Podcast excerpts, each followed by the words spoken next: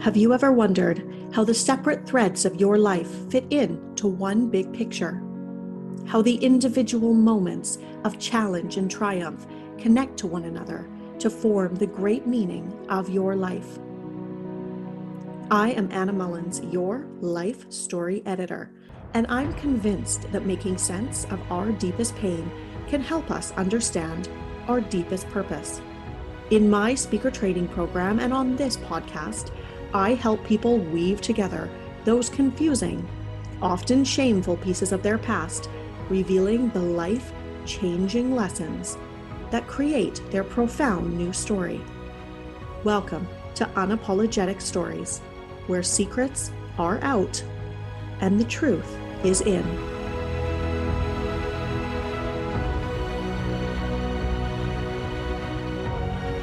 Welcome back, storytellers for yet another true story for season three of Unapologetic Stories podcast. I am literally jumping up and down about this week's guest.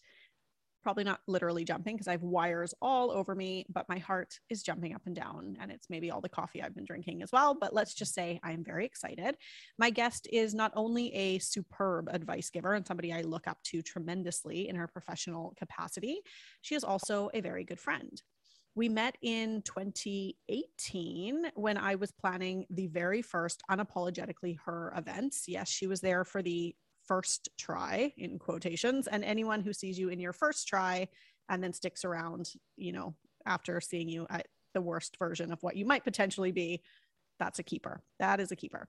She was, in fact, a panelist for our year one show, a workshop host for year two, and our daytime MC, who literally brought the house down, and goodness, so many other things that year for year three, which was right before COVID pandemic hit.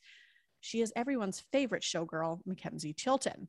Mm. also, our favorite showgirl. Uh, she's also the founder and head honcho over at Love Your Mondays. That's the really important stuff that we're going to talk about later, and has been helping people figure out what the fuck WTF they should do with their lives to get happy at work.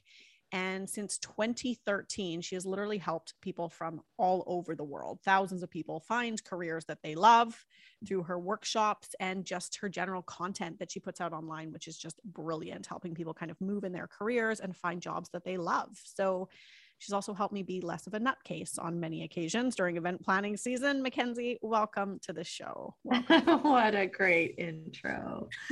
Thank you for having me. You are not a nutcase. You are we had this inside joke about and a little anxiety cupcake and it was great a little cupcake a little cupcake. And no one ever knows that except the executive committee when they watch me like in the you know the lead up to those final weeks and how big and monumental these events are. We really were running around like crazy. Oh yeah. And it's hard to translate how much goes into the event. And i know everyone says that but i want you to think of like a wedding except we treat every guest like the bride. Oh, so wow. there's like 300 brides that we're all trying to make sure have the best day ever. And mm-hmm. there's just so much work that goes into that. And it's like a 300 person wedding, right? So, like, yes, full day, full events, speakers, that's the entertainment. That's the parallel I like to make with people. It's like, this is this is bigger than a wedding. Okay. It's much bigger than a wedding. And then we have the performers. So they're like the mothers of the brides who we also have to, you know, who have a strategy and a vision as well that they're delivering. So there's yes. a lot that goes on like at these events and you've seen it. Um, and I just thank you so much for being a part of those three years. It was oh, incredible. Oh, but before we kind of jump into your work and what you do out in the world, um, I will say that it has been at least 18 months probably since I've seen you, given mm-hmm. the pandemic. You've been mm-hmm. isolated, running your business in Squamish. Mm-hmm. How are you right now? How are things in your world? Kind of, I think I wouldn't, I want to say post pandemic, but we're not post pandemic. We're, we're, not post. Uh, not you know what? I'm good now. I did have like a, I went into like a minor hole probably a couple weeks ago.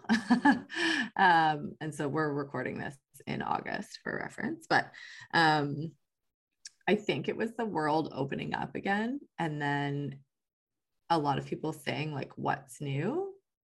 And having to answer that question repeatedly and be like, nothing is new. I don't know. Like where am i in my life? I feel behind. I feel you know um so i think i put myself into a little hole. I'm out of it now um, and yeah. fully enjoying the social catch ups with people that i haven't seen in yeah 18 months. Um but there was definitely a moment of like oh okay this is just an adjustment period from what I was doing before, living quietly in the forest with my dog. yeah and here we are. I i actually love that you're bringing this up too and i've been in so many holes and on so many proverbial bridges this past 18 months and trying to like navigate business and life and family and health and all of the things. But i do think that there's like an expectation that you went away and did something grand that everybody went away into isolation and bought a dog or an air fryer or did something monumental in their business or like discovered some big dream or something. And I think those expectations are crippling, frankly, because we are in survival mode. Yes. And I have a lot of friends who did that. I'm talking babies. I have four friends that just got engaged in the last mm-hmm. three weeks. Jeez. And you know, so there's there are like certain things that in my circle, it does feel like people have done big things like my I'm like, I did buy an air fryer though. I did. I did. okay, so, so tell I'm, me about I'm it. Start, I'm just gonna start saying that. I bought an air fryer and I became a meme lord. That's what I did in the pandemic. That's my new response. I love that. And and I will say your memes have like literally kept me just afloat during the pandemic. If you are not following at Love Your Mondays yet on Instagram, please do so. Not only do you get career advice and social justice work, you also get memes that are like probably the best memes and commentary. So that came out of the pandemic because I was, you know, on Instagram all the time, as we all were, because we had nowhere else to go. Um, and I noticed that everything was so like dark and we're fighting about the vaccines and all this kind of stuff, right? And I was like, okay, people need to laugh. And so I I was intentional about doing memes, but now everyone like I'll meet people in real life that I haven't met.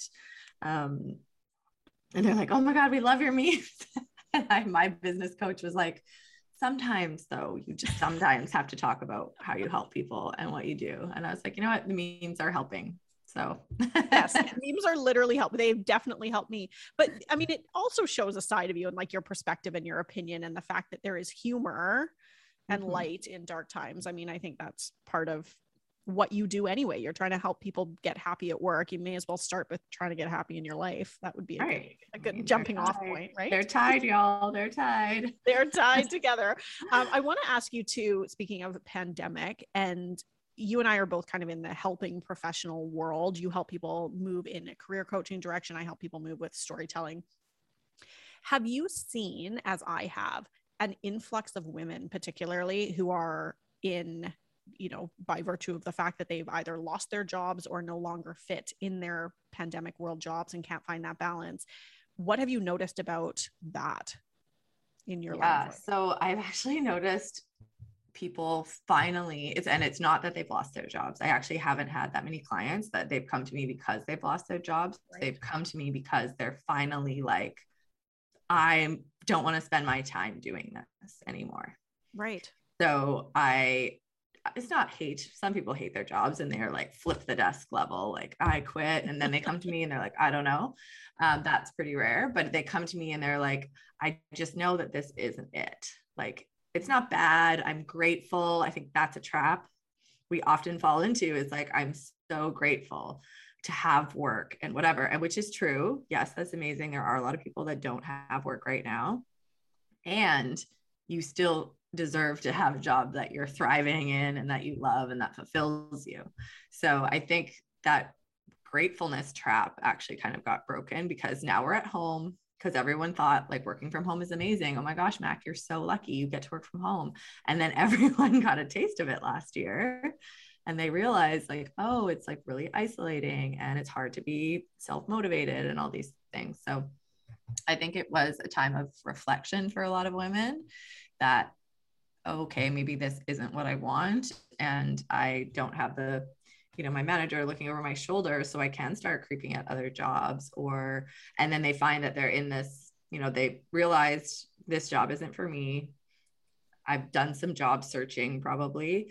um, maybe even applied to a couple jobs, but they still have like, they're just still don't have that clarity yet. Yeah. And that's when they kind of reach out to me and say, like, hey, I know this isn't it, but I don't know what the next thing is. Yeah, I know this isn't it. And that's I mean, I want to get into your kind of personal story as well and your your backstory that brought you to this work as well because at some point or another in your life and career, you had that light bulb go off. This is not it. Walk me kind of backwards through how did you become Love Your Mondays initially? Yeah, so I was very lucky. I went to university, then got my master's in forensic psychology, which is law and psychology. I thought, like, literally, when I took the course, the undergrad forensic course, I thought it meant death. Still, it doesn't. it means law. So, anything to do with law and psychology. So, I did my master's research project on stalking and mass homicide, just very school oh. shootings, that kind of stuff. So that was my very happy, very happy research thesis. What, let's just pause there for a moment. What drew you to that ultimately, to that research? Because that's a, I mean, a research project for a master's is a big undertaking. So to go down that road. Yeah, I mean there I mean it's for it's law and psychology. So it's basically why do people break the law or how do that's kind of like the general right. topics you can pick from. And I think like I was in high school when Columbine happened. And so I think that that was like really kind of pivotal no for doubt. me to be like, how can people do this? Right? Like, how can, and it even trickled up here where certain people started wearing, like, they were called the trench coat mafia, right? And so certain people in our school started wearing trench coats and then they became problem kids just because they were, you know, and they weren't.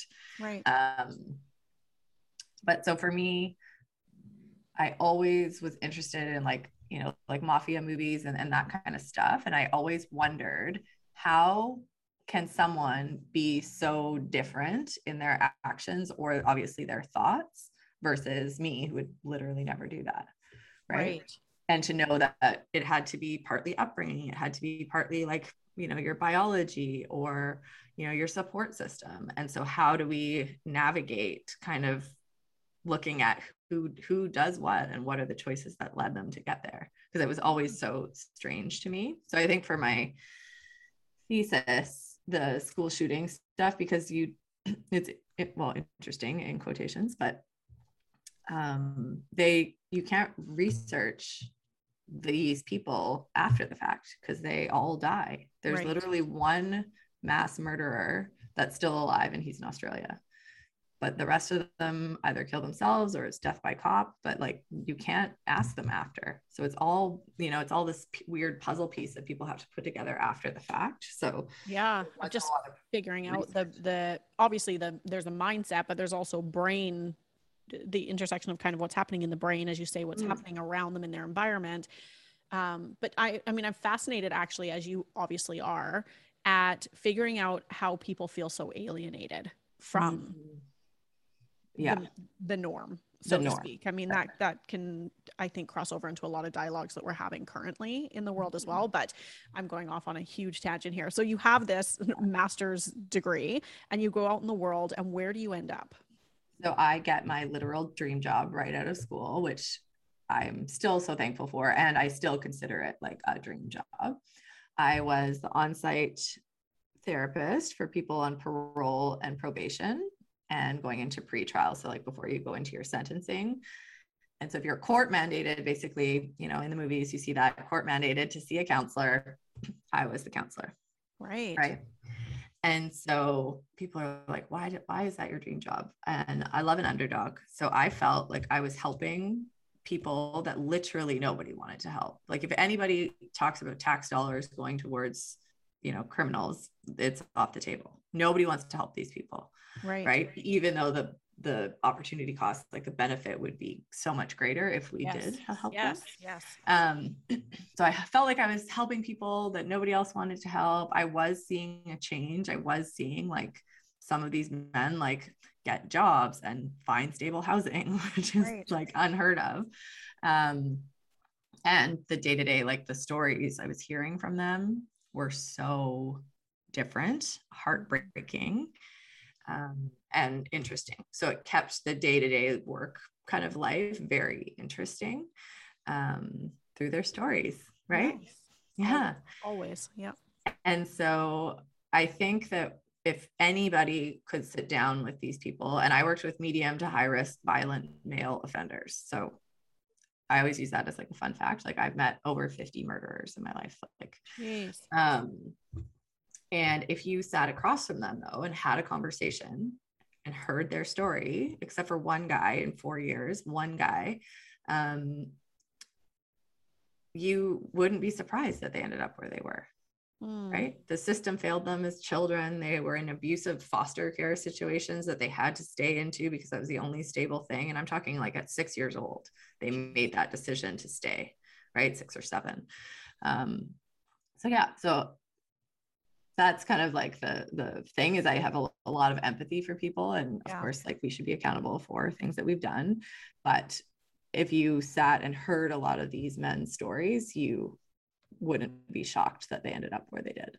Right. And I think that's that's kind of I think the beautiful crossover in forensic psychology is it's not that we're dismantling the law, we're kind of trying to dig in and figuring out why people are doing what they do. Exactly. Yeah, I gosh, I love that. So you're in this dream job, obviously. It sounds fascinating, stressful, yeah. probably a little scary. Like little I'm scary having some heart palpitations. I too like, but but the thing is, like I was someone that they knew I couldn't say anything within certain parameters.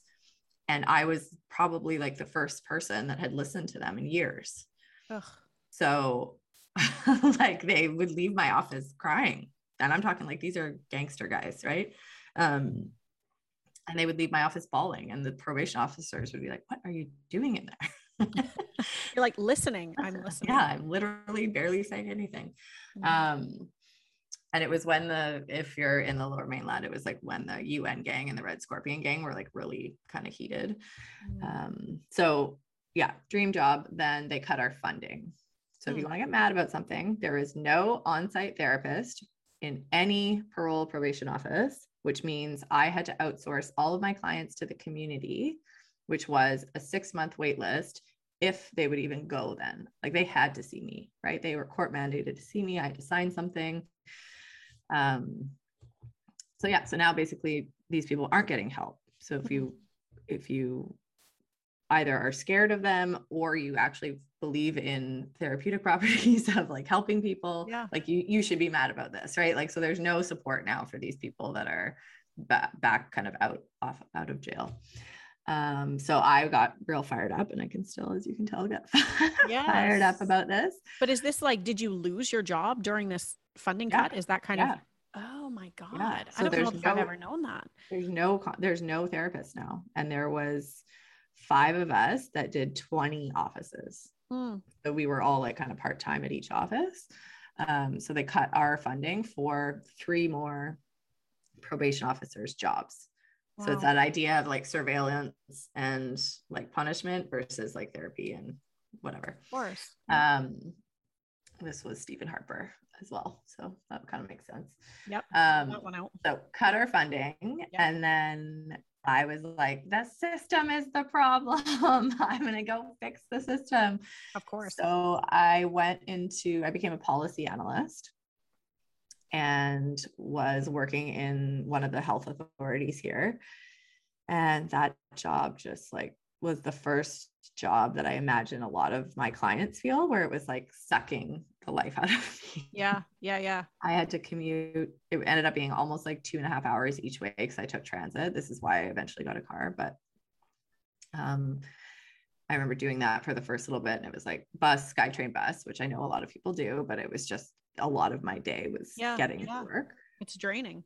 Then at work, I was sitting all day, which is something I wasn't really used to. I was doing data entry and I had my master's degree. Like not that data entry is not a needed thing, but like I did that for free to volunteer to get into grad school. You know? Right.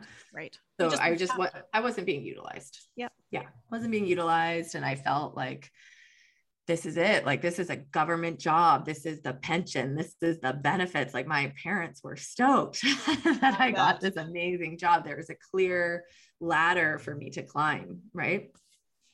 And I was so sick that year. I got the flu like three times. I, you know, was just lethargic and just not feeling myself. Mm-hmm. And I had a boss who we just probably in hindsight didn't have the same a good personality match. Right. Um, I have also decided that I'm not a great employee. well, we're going to talk about that later because I sometimes yeah. think that about myself as well. But we'll yeah. I mean, yeah. unless yeah, unless I think you're smart. So, anyways, we didn't get along uh, that well, and because I felt like I was being underutilized, um, this person ended up taking full credit for my work. So I wrote like the suicide policy for the province. So if you or someone you know is having suicidal feelings and you go to a hospital, like they follow the policy that I wrote. Wow. Um, so that was an aside. But anyways, they didn't renew my contract, which is fancy HR speak for they fired me after a year. They actually didn't renew yeah. my contract and they didn't hire anyone else for the role, but and stole your work at the same time. So that's yeah. fun. Yeah. Yeah. Oh man. And so that just as a little segue story, that firing process was hilarious because she fully up in the aired me. I don't know if you've seen that movie with George Clooney. And they, yes. he goes around firing people. Yes. And she fully did that to me and was just like, You don't like it here anyway, do you? And I was like, No, I don't. And she was like, What do you want to do? And I was like, I'm not this. And so I left. And then 20 minutes later, I was like, Fuck, I just got up in the air. you just got taken right out. Yeah. Oh um, God. So there. I was like in this place. So now, right, I've gone to school for almost eight years. Mm-hmm. I had my dream job. I thought I knew what I was going to do. And now I've, you know, I've been laid off from the lower mainland. I could have gone to work in like a larger prison, like out in Agassiz or Kingston, Ontario, but right. um, that didn't vibe with the lifestyle I wanted, basically. Course, yeah. And so I found myself in a place being literally like, what the fuck am I going to do now? What am I going to do with my life? Like, yeah, I literally thought, WTF. Yeah. I thought that this was my plan. I thought that I had it all figured out. And I was probably like 29 at the time. And I was talking to my friends, and you know, they were in marketing roles or they had gone to school for journalism or all these like very different things, and they felt the same. So I think a lot of us whether you went to university or not, you have this idea of what the job will be based on like the title of it. Right. Because whatever you see in the movies, like I have tons of friends in advertising. It is not like Mad Men. um, but so you you get this kind of like dream sold to you, like marketing, so cool. Like you're, you know, you're this is what I imagine marketing. You're going up for dinners and schmoozing, and it's not that when you're starting, no, right? Nope. No. Um, and so a lot of my friends were in the same place. And I was like, okay, how do we figure this out? Mm-hmm. So I went to a career coach because I was in that kind of space, a career counselor, career coach. I went yep. to a career coach. It was so boring. I had to fill out all of these standardized tests for like three sessions. I had to fill out tests like multiple choice. Yep. And then it spit out that I should be a therapist. oh, you spend money like, on this. Cool. Thank you. Great. So what's the Good alternative option? And it's literally like things that you can Google now with like your um Myers-Briggs and it tells you like sure. what personality you're suited for, right? And I'm like a helping person. So I should be a therapist, a teacher, a nurse, basically. 100%. Yep. Been yeah. there, done that. Yep. Yeah. And I feel like that those are good jobs, obviously, but it doesn't like have the nuance of like why do you want to be a nurse? Like what yeah. is it about helping people? Or like do you really just love blood? Like i have a nurse friend and she just loves needles and blood. And that's right? It. so yeah. I mean and helping people. But i think that that the standardized tests they cannot work because we are not standard people and i will get on my soapbox about this because how can you expect someone that you know has the same birthday or whatever they're they're using to make these these jumps right? Say that like you're all suited to be teachers. That's right. Yeah. it doesn't make sense. Yeah. So there there was that aspect of it and i was just like okay this isn't helping me figure out how i want to what i want to do so I had done some value work, and that is so important. So if you value work is essentially like um, figuring out what really truly lights you personally up. What are the things that get you into that flow state and those things that get you into that like elusive alignment that all coaches talk about, right? If you've ever seen any life coach website, it's normally the word alignment is on there. Um, and people don't know what their values are, right? So I didn't then. One of my top values is freedom. And if you look at that government job, oh my God, stop. I need to stop you right here because um hold on to that thought. I took Mackenzie's course, by the way, at the beginning of the oh, pandemic yeah. because uh, we were all shifting and nobody knew what was going on, and everybody was like, uh, "I was, I was crazy cupcake, and nothing made sense yeah. anymore." So I took Mackenzie's course, and uh, was it the what the fuck sessions? What did I? I don't even remember. That was that was the original course. It was the called What the F sessions, and now it's the Monday method. We've right. grown up. We've got we've a little up, more yeah. in it. It's yeah yeah, um, which is the original awesome. name of the course, which is what the F sessions. the what the F sessions. So I took what the F sessions and I took it specifically for this value work that you're talking about. This mm-hmm. really, because I even thought I had been doing the same thing now for many years. Now I couldn't. I couldn't do events. Like I just couldn't. It wasn't a thing. Yeah. pivot to virtual, but it just didn't feel right for me to be between a no. screen between me and my audience. It just didn't really light me up. And so I really was like, holy fuck, literally, like what is what values what what am i grounded in here i can't think mm. of what that is now because bringing people together in rooms felt like my value and i'm like oh god now i don't have that so right i did this literally i did your course specifically for the value stuff and i stopped you in that moment because my top value is freedom too yeah that's actually what came out for me and i can still because you took us through i won't give it away but take us through sort of visualizations mm-hmm. in order to figure out what values are kind of rooted in the visualizations that sort of arise for you yeah. during these almost meditations and i can actually recall the visualization of me just like wandering down like a boardwalk next to the ocean and like right just deciding on the spur of the moment with no plan to like pop into a restaurant or pop in and yeah. just like, grab a drink here, but then also just maybe, do you want to just pop down to the beach? Okay. So this freedom of just being able to really think about what my body was telling me to do in that moment. And those of you who have listened to me for a while will know that dealing with chronic pain, this is something that I do anyway. I have to say, what, what is my body telling me in this moment that I need? Mm-hmm. And what is my body telling me that's good for like kind of mental health work as well? But in any case, that was a huge tangent, but a valuable one because I think so you had this value come up for yourself as well, which was freedom. Which was freedom. And, and the, the interesting thing, the interesting thing is that my definition of freedom and your definition of freedom will be so different. And I think it's a missed opportunity if you don't figure out what that difference is. And what was it so, for you? What was your definition of freedom? So mine initially, if I look back, was location based freedom. Oh, like I can be anywhere, but now it's truly like freedom of time. Ah. Yeah.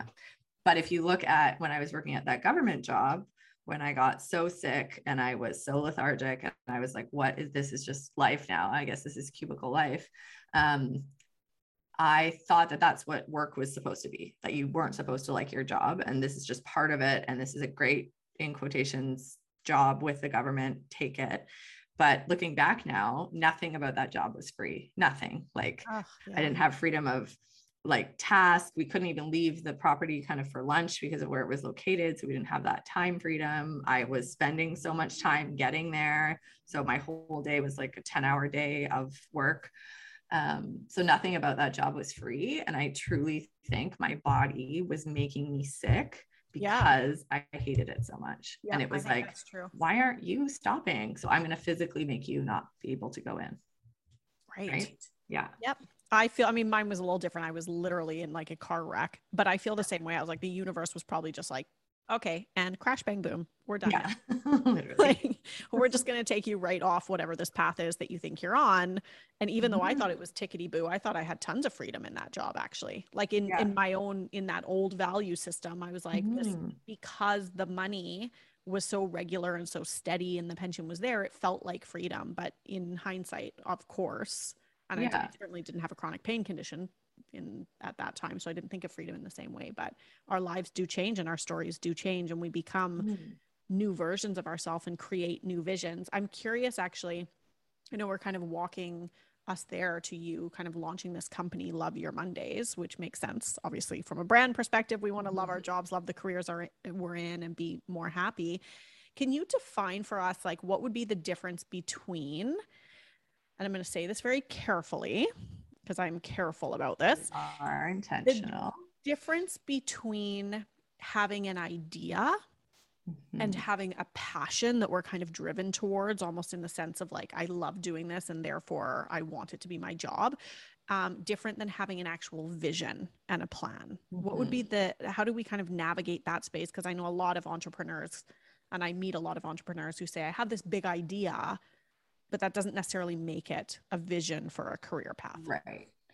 So I think one, we have to break down like this idea of passion.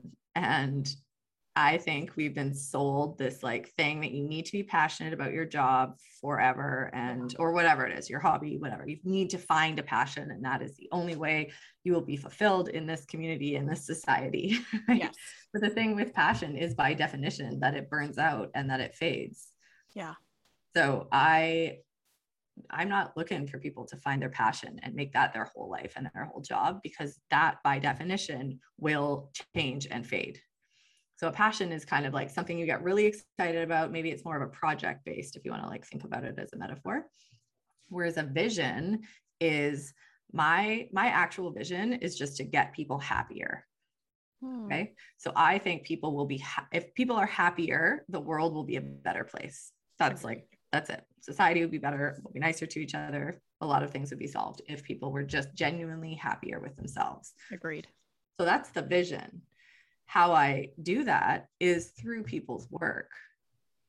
But so if if I want to change and shift my business idea or and this can even be working with with within a company. I don't like fully um, just work with entrepreneurs. I do work with a lot of entrepreneurs, but um, so that's the vision is just get people happier. So mm-hmm. maybe that translates into me doing something within companies for leadership, or maybe it's this still the same thing. But so I think the difference between a passion is something that is you're really excited about it, it has a lot of heat to it, um, versus a vision that is it's staying power, right? And your right. vision is directly linked to your values. So if you don't know what your values are, you can't get clarity. All my clients want clarity. That's what everybody comes to me for. I just want to know what to do next, mm. right?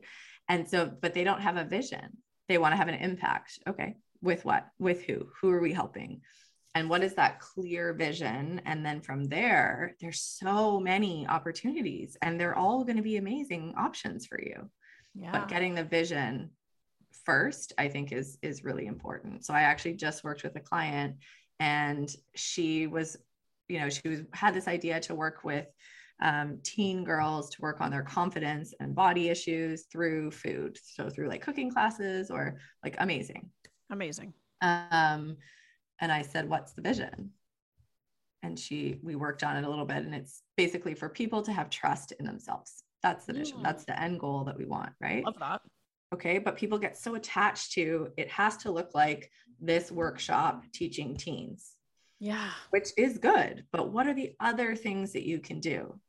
That is writing a book about it. You can work for a company that has that same um, vision as you, right? So it's really about getting to the root of what the vision is based on your values yeah. And then there's a multitude of career options for you from that. Yes, I love this. It just speaks to like the core of what I teach as well. So I love yeah. this. I'm like lighting up as you're saying this because I often say your purpose is just almost never defined by a job. In fact, it can't be. No. Your purpose is, I mean, you call it your vision, obviously, but it's the same thing I think we're talking to here, which is mm. such a big takeaway that whether a job channels that vision or whether a hobby channels that vision or mm-hmm. whether a conversation with a stranger channels that vision anything can kind of channel your vision and as i mean certainly from the storytelling angle it's like you could stand on a stage you might write a book you might actually just not do any of those things and you may just journal at night right. in your bed as well yeah. you may never actually share your story out loud to a room full of 300 mm-hmm. people you may never actually have this business model that functions entirely the way in the how to, the what you're doing versus the yeah. why you're doing it. So I yeah. love this, Mackenzie. And I think there's so many people that think that they need to get their fulfillment from their mm-hmm. work. Right. And I'm very intentional that I think you should enjoy your work because you spend a third of your life there as an adult. Right. But there is a fine line of like, I love what I do and I'm I love working, right? Whereas some people, and this is also okay, is that they work to do the other things that they love. Yeah. Right. Yep. Yeah. Totally. Totally. I oh gosh, I love this so much. I'm I'm curious too. Obviously, you made a huge change, and even though you were sort of up in the air, and you were you were up in the air outside of whatever you were currently doing, which you weren't loving anyway. Yeah. You start this company, Love Your Mondays. You start with kind of workshops and classes. Mm-hmm. I think, right? You're now speaking. You do all kinds of things, um, but this is like a huge change. Like this is a pivot point for you. You had to literally change everything you currently thought about the way that your vision would live out in the world. Mm-hmm. You create an entire company of it. There's a certain mindset that comes into play when making big changes. Talk yes. to us about anyone out there listening right now that's thinking, this is not it and I need to make a change. Mm-hmm. Is there mm-hmm. a core kind of fundamental mindset needed for making change? Yeah, I would say that there's two mindset pieces specifically around change because most clients I work with eventually leave their jobs, right? So that's a huge thing. So the first thing to know is that your body and your and your brain are trying to keep you safe, right? They're not they're, your brain's job is not to make you happy, it's to keep you safe. Correct. And so staying where you know, that's safe. So if you're thinking about quitting, your brain and your, you know, the anxiety, your blood pressure is going to rise is because you don't know what that unknown thing is right? So your brain and your body are going to do everything in their power to keep you safe, which is, for example, at your current job, right? Because you know what that is. Right. So just kind of untangling that. And we do some exercises with like just trying one thing that you don't know and recognizing what your body does in that moment when right before you you know take your first yoga class for the first time or right before you jump off a cliff like whatever it is it can range with a um, harness um, on yeah with the harness on and then notice after that you are fine right to notice that you're actually okay after in your body and your brain to teach to build up that muscle right so that's that's the first thing is that recognizing that there's going to be a lot of things that are trying to keep you exactly where you are because it's safe um, the second piece, which is really trippy for people and it's hard, this is a hard one that you have to really like sit with, is that any decision you make will be great. Right. Right. So people often think that if I choose this thing, then the other one was wrong. There are no right and wrong decisions. They're just the ones that you pick. So I always use the example I I have a huge interest in interior design. I could have gone into that world and had another different version of an amazing life, mm. but I had to pick. So I picked career coaching. Right. And this life is also amazing. It's different, but you know, you do have to just pick. And it doesn't mean that I wouldn't have had a great time as an interior designer or that this one is right but you do have to decide. And I think people get really caught up in that this is the right decision or the wrong decision. Your life is going to be awesome no matter what, right? Oh, we have we have that. the tools to make that true. Mm-hmm. So I think that's the other mindset piece because people put so much weight on it. Yeah, I was talking to actually my partner at the self publishing agency quite a while ago now, and we were having a conversation about like the goal is just to like open the next door the goal is not to know all of the people that are going to be in that room and, and what's going to come out of that and what the outcome is and whether or not there's an exit plan. It's like at this point, just get the door open, walk in and learn something new because once you learn that thing, meet that next person, do that next thing, step into that next action, all of that information that comes with that sets you up for the next right step anyway. I'm quoting like Frozen 2 at this point, but it's like the, the, next right thing, you know? Yeah. Just, we've spiraled downhill now. We're just in Disney World. Yeah. But this is, I, I love that. I just, I love that as a takeaway. So when people are actually figuring out how do I have a career or a job that I love? How can I be doing more of what I love? One of the ways to figure that out, I know we've talked about values and really grounding into that, one of the ways, of course, is actually employing, as I do constantly and you do constantly, an actual human who can walk you through some of this, who has some lived experiences.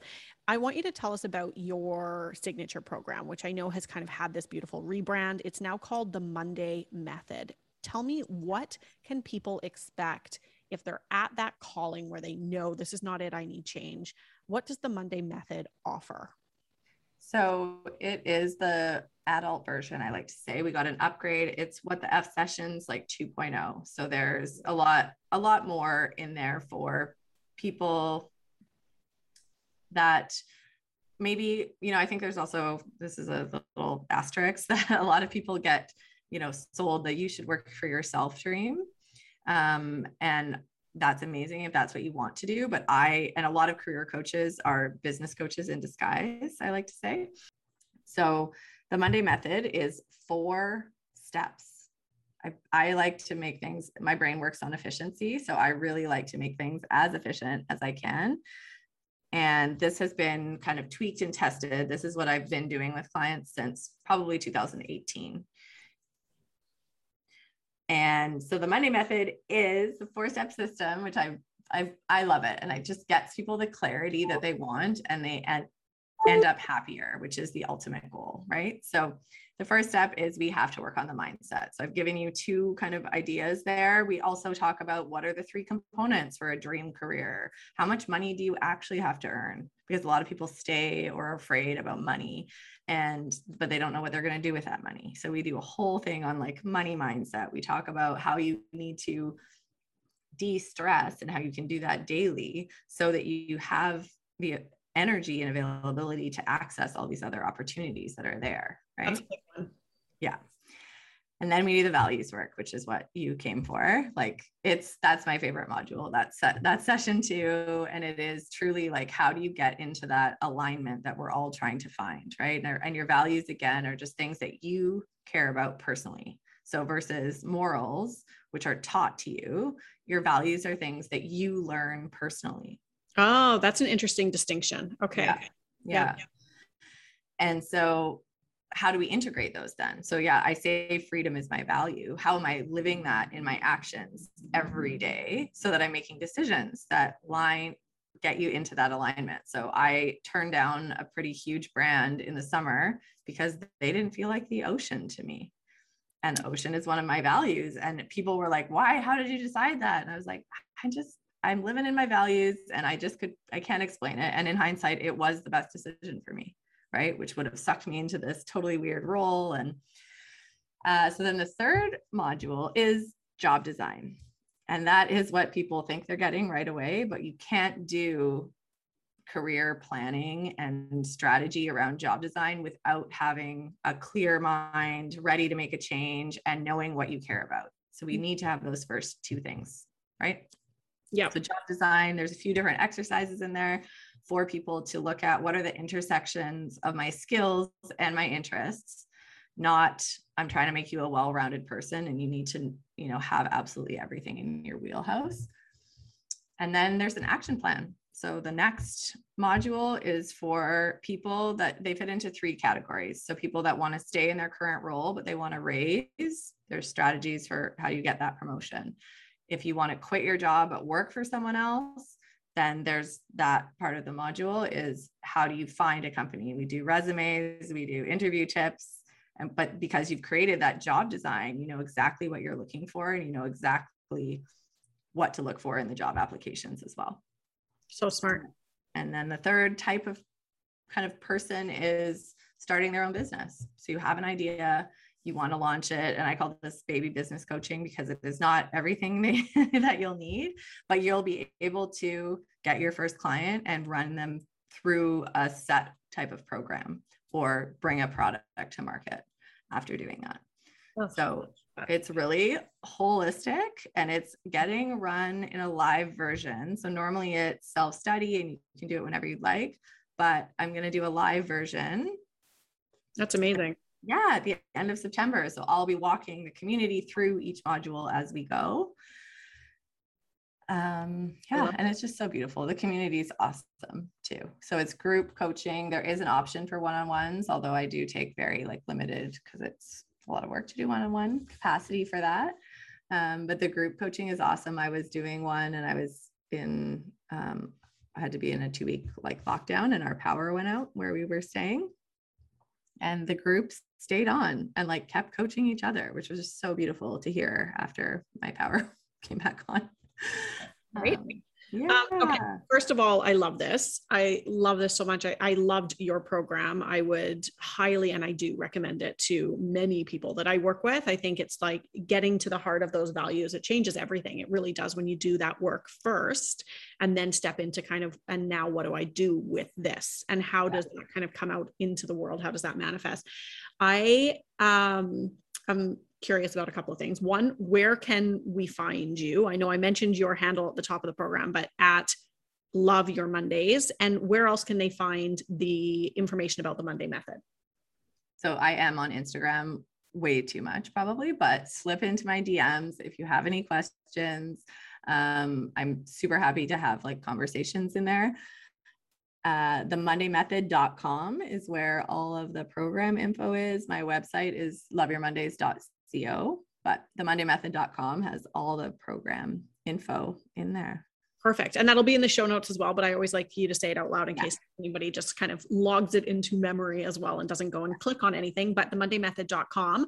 Um, I'm going to take you in as we kind of wrap our episode together, even though I could talk to you for hours, but that is, that's coming up. We need a wine date. We need to just, we need to just talk and talk. Maybe we'll record it. Um, I, I'm going to kind of pivot into my secrets are out segment. And I have a couple of kind of rapid fire questions for you. You talked a little bit about capacity and about just mental wellness. And of course, at the top of the show, you talked us through your little black hole that you fell into for a couple of weeks recently. Um, I want to know, first and foremost, what's your kind of guilty pleasure for self care? That sounds really dirty, but it does sound dirty. Sound dirty. I mean, we were talking about this, but I like to watch trash TV like we can't use our brains. I remember when I was in school, I would watch The Bachelorette all the time, and my friends would be so shocked because I'm not like a an avid reality TV fan, but I was like, I don't, I cannot think anymore. Yeah. Yes. And it's so, I mean, we know you and I know it, like everybody knows it's so problematic, these shows. And it's funny, oh, yeah. I actually had in my fourth year of university, which I think was probably a couple of years before you you were in university. Now that I'm thinking about which shows were on at that time, we were I was watching the original Temptation Island. So if that you'll know where where that yeah. dates to. But yeah. it was in in and around I'm going to say 2004 give or take and I had a roommate at that time and I used to like I used to just zone out. I used to just guilty pleasure myself with Temptation Island garbage crap like yeah. it was nonsense and she was very particular she actually wouldn't let me um, flush the toilet if it was like a number one like she was very, oh yellow is mellow a little bit neurotic like that and all really well intentioned but she you know she, yeah. it, it, was an interesting year let me say that finding college roommates in any case um, she used to say i don't understand how you can take this big high level academic brain and watch this trash basically exactly and why. oh and i was like that's exactly why that's yeah. exactly why i need to not care about this so much that my mm-hmm. brain won't light up have an idea think a thing yeah. even though i can see the problems in it it's like i don't feel like i need to solve them i think that's right. you know it's not that's just not my thing so anyway yes guilty pleasure that, that's probably like the guiltiest i love a good bath i used to like this past year in the pandemic, I would have like three hour long tubs and just like watch movies. yes.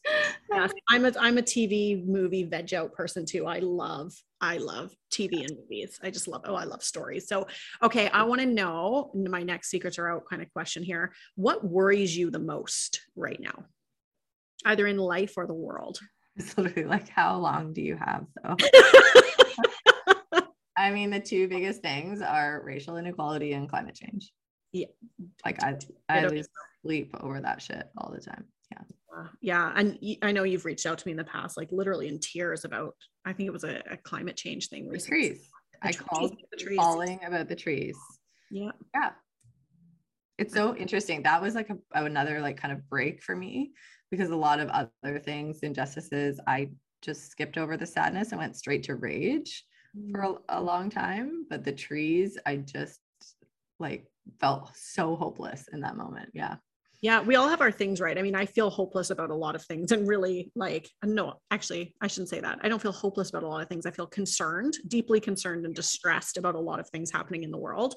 Um, but we have those things that just really trigger us in a deeper way. Like we know, again, going back to like, what are your core values? Even your mm-hmm. social justice work has a core value. It's like the thing that really connects. And yeah. I'm watching like the, oh, this is the state of the world with the Afghan women right now. I just I can't. I'm in I'm in teary zone around that. That's really mm-hmm. like I'm feeling not hopeless, but just I'm scrambling for ways to make change in that space. So I feel you so much there. Okay, so my last and final question is what is next for the true story of Mackenzie Chilton? We know you have this program coming up, but from a personal perspective, what is next? What's the greatest next step for your the story? Step in Mackenzie's story is finding her partner, doesn't need to be a husband, Ooh. and having a cute baby.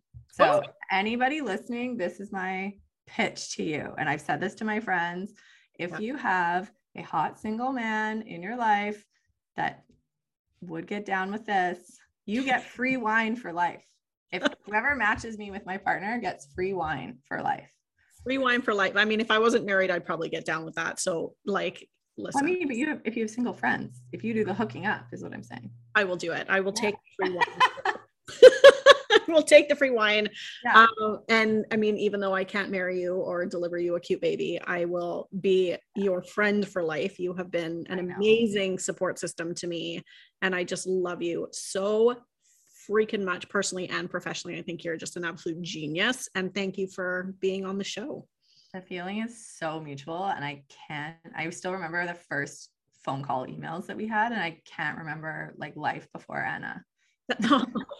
That's so how I feel. Like, what was life like before Mackenzie? Because it would have been very boring and lacking in value, I think, in many ways. So, thank mm-hmm. you so much for sharing your value with our storytellers. And God, I'm going to have you back for sure. I want to have you back at some point. 100%.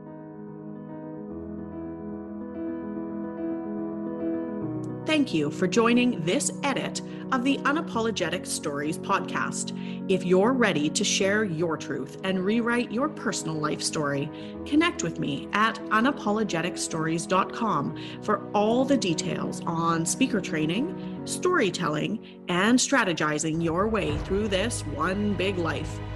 If you've enjoyed listening, we would love for you to leave us a five star review on your favorite podcast listening app or Apple Podcast. And don't forget to follow me on Instagram and Facebook at Unapologetic Anna for new speaker training start dates. Until next time, stay brave, stay unapologetic, and keep bringing in your truth.